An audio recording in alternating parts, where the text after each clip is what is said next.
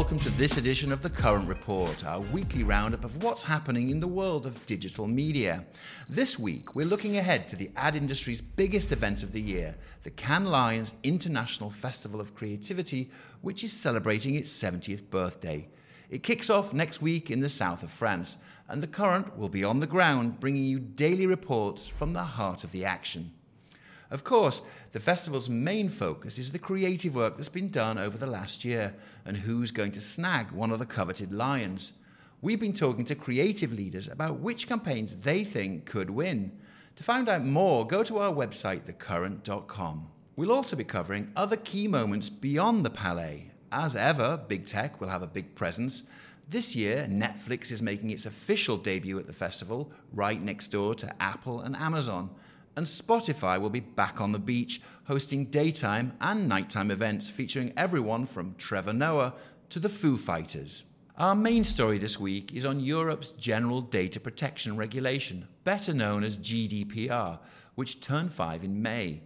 The landmark legislation was designed to protect European consumers and help define how companies should handle their data in the modern internet age. Five years on, much has changed, not least the rise of generative AI, which is another cause for concern as users continue to share even more personal data with the chatbots. Well, we've been talking to British advertising leaders about the impact of GDPR, and our reporter Zac Wang in London joins me now. Hi, Zac. Hey, David. Big picture, what are ad execs saying about GDPR and its effects on the industry?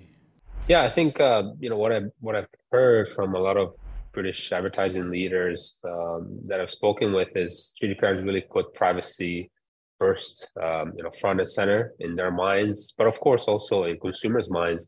Now people are much more aware of, uh, of really their data online and being tracked and data trails and so on. Um, and, and, of course, that's that's resulted in basically all companies really having a, a data policy now.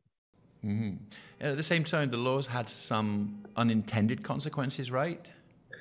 Yeah, yeah, I would say so. Um, definitely unexpected, but overall, you know, I've, heard positive things. One of them is definitely a, a, sort of resurgence, if you will, of creativity. So, you know, companies having to to really come up with new ways to obtain uh, consented data from uh, from customers. Uh, it could be, you know, your ten percent off in exchange for an email and so on. Uh, but there's definitely a lot more focus on that, and also really understanding that first-party data is is extremely important right now. And and you know, but all of these really come together in um, in, in their minds to really create a better advertising experience uh, for people. You know, I think um, that that's what I've kind of been hearing is that's really the, their goal here. Yeah, so overall, a positive effect. But you note in your report that the rise of AI could pose a challenge for GDPR going forwards. Is it a case of technology evolving faster than the lawmakers can handle it or regulate it? Well, that's an interesting question. Um, you know, I will say the stakes are, are very high here. Uh, you know, on one side, you've got the danger of, of really taking user data, you know, without controls, without without guardrails, if you will. Um, on the other side, you've got the argument for um, for having space, right, for innovation and, and for for technology really to to develop.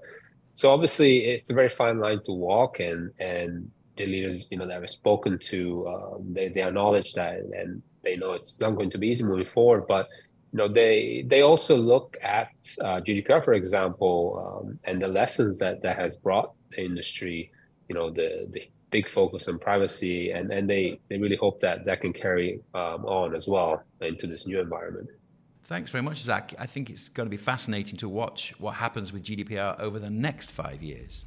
Next, our weekly roundup of what's making news across the internet. The European Commission has filed a formal antitrust complaint against Google and its ad business. It alleges that the company has abused its dominant position in the digital ad market and argues that Google favors its own online display ad tech services to the detriment of its competition. In an opinion, the Commission said that forcing Google to sell off parts of its business may be the only remedy. in a statement, Google said it disagreed with the complaint and called digital advertising a highly competitive sector. And finally, Sir Paul McCartney says he's used artificial intelligence to help create what he calls the final Beatles record. He told the BBC that the technology was able to extricate John Lennon's voice from a lo fi demo, what McCartney called a ropey little bit of cassette. It was one of several songs that Lennon recorded shortly before his death in 1980. McCartney didn't name the song, but he said it would be released this year. I guess it really is a case of all you need is AI. And that's all from this edition of the Current Report. We'll be back next week when we'll be reporting from the Cannes Lions International Festival of Creativity. À bientôt.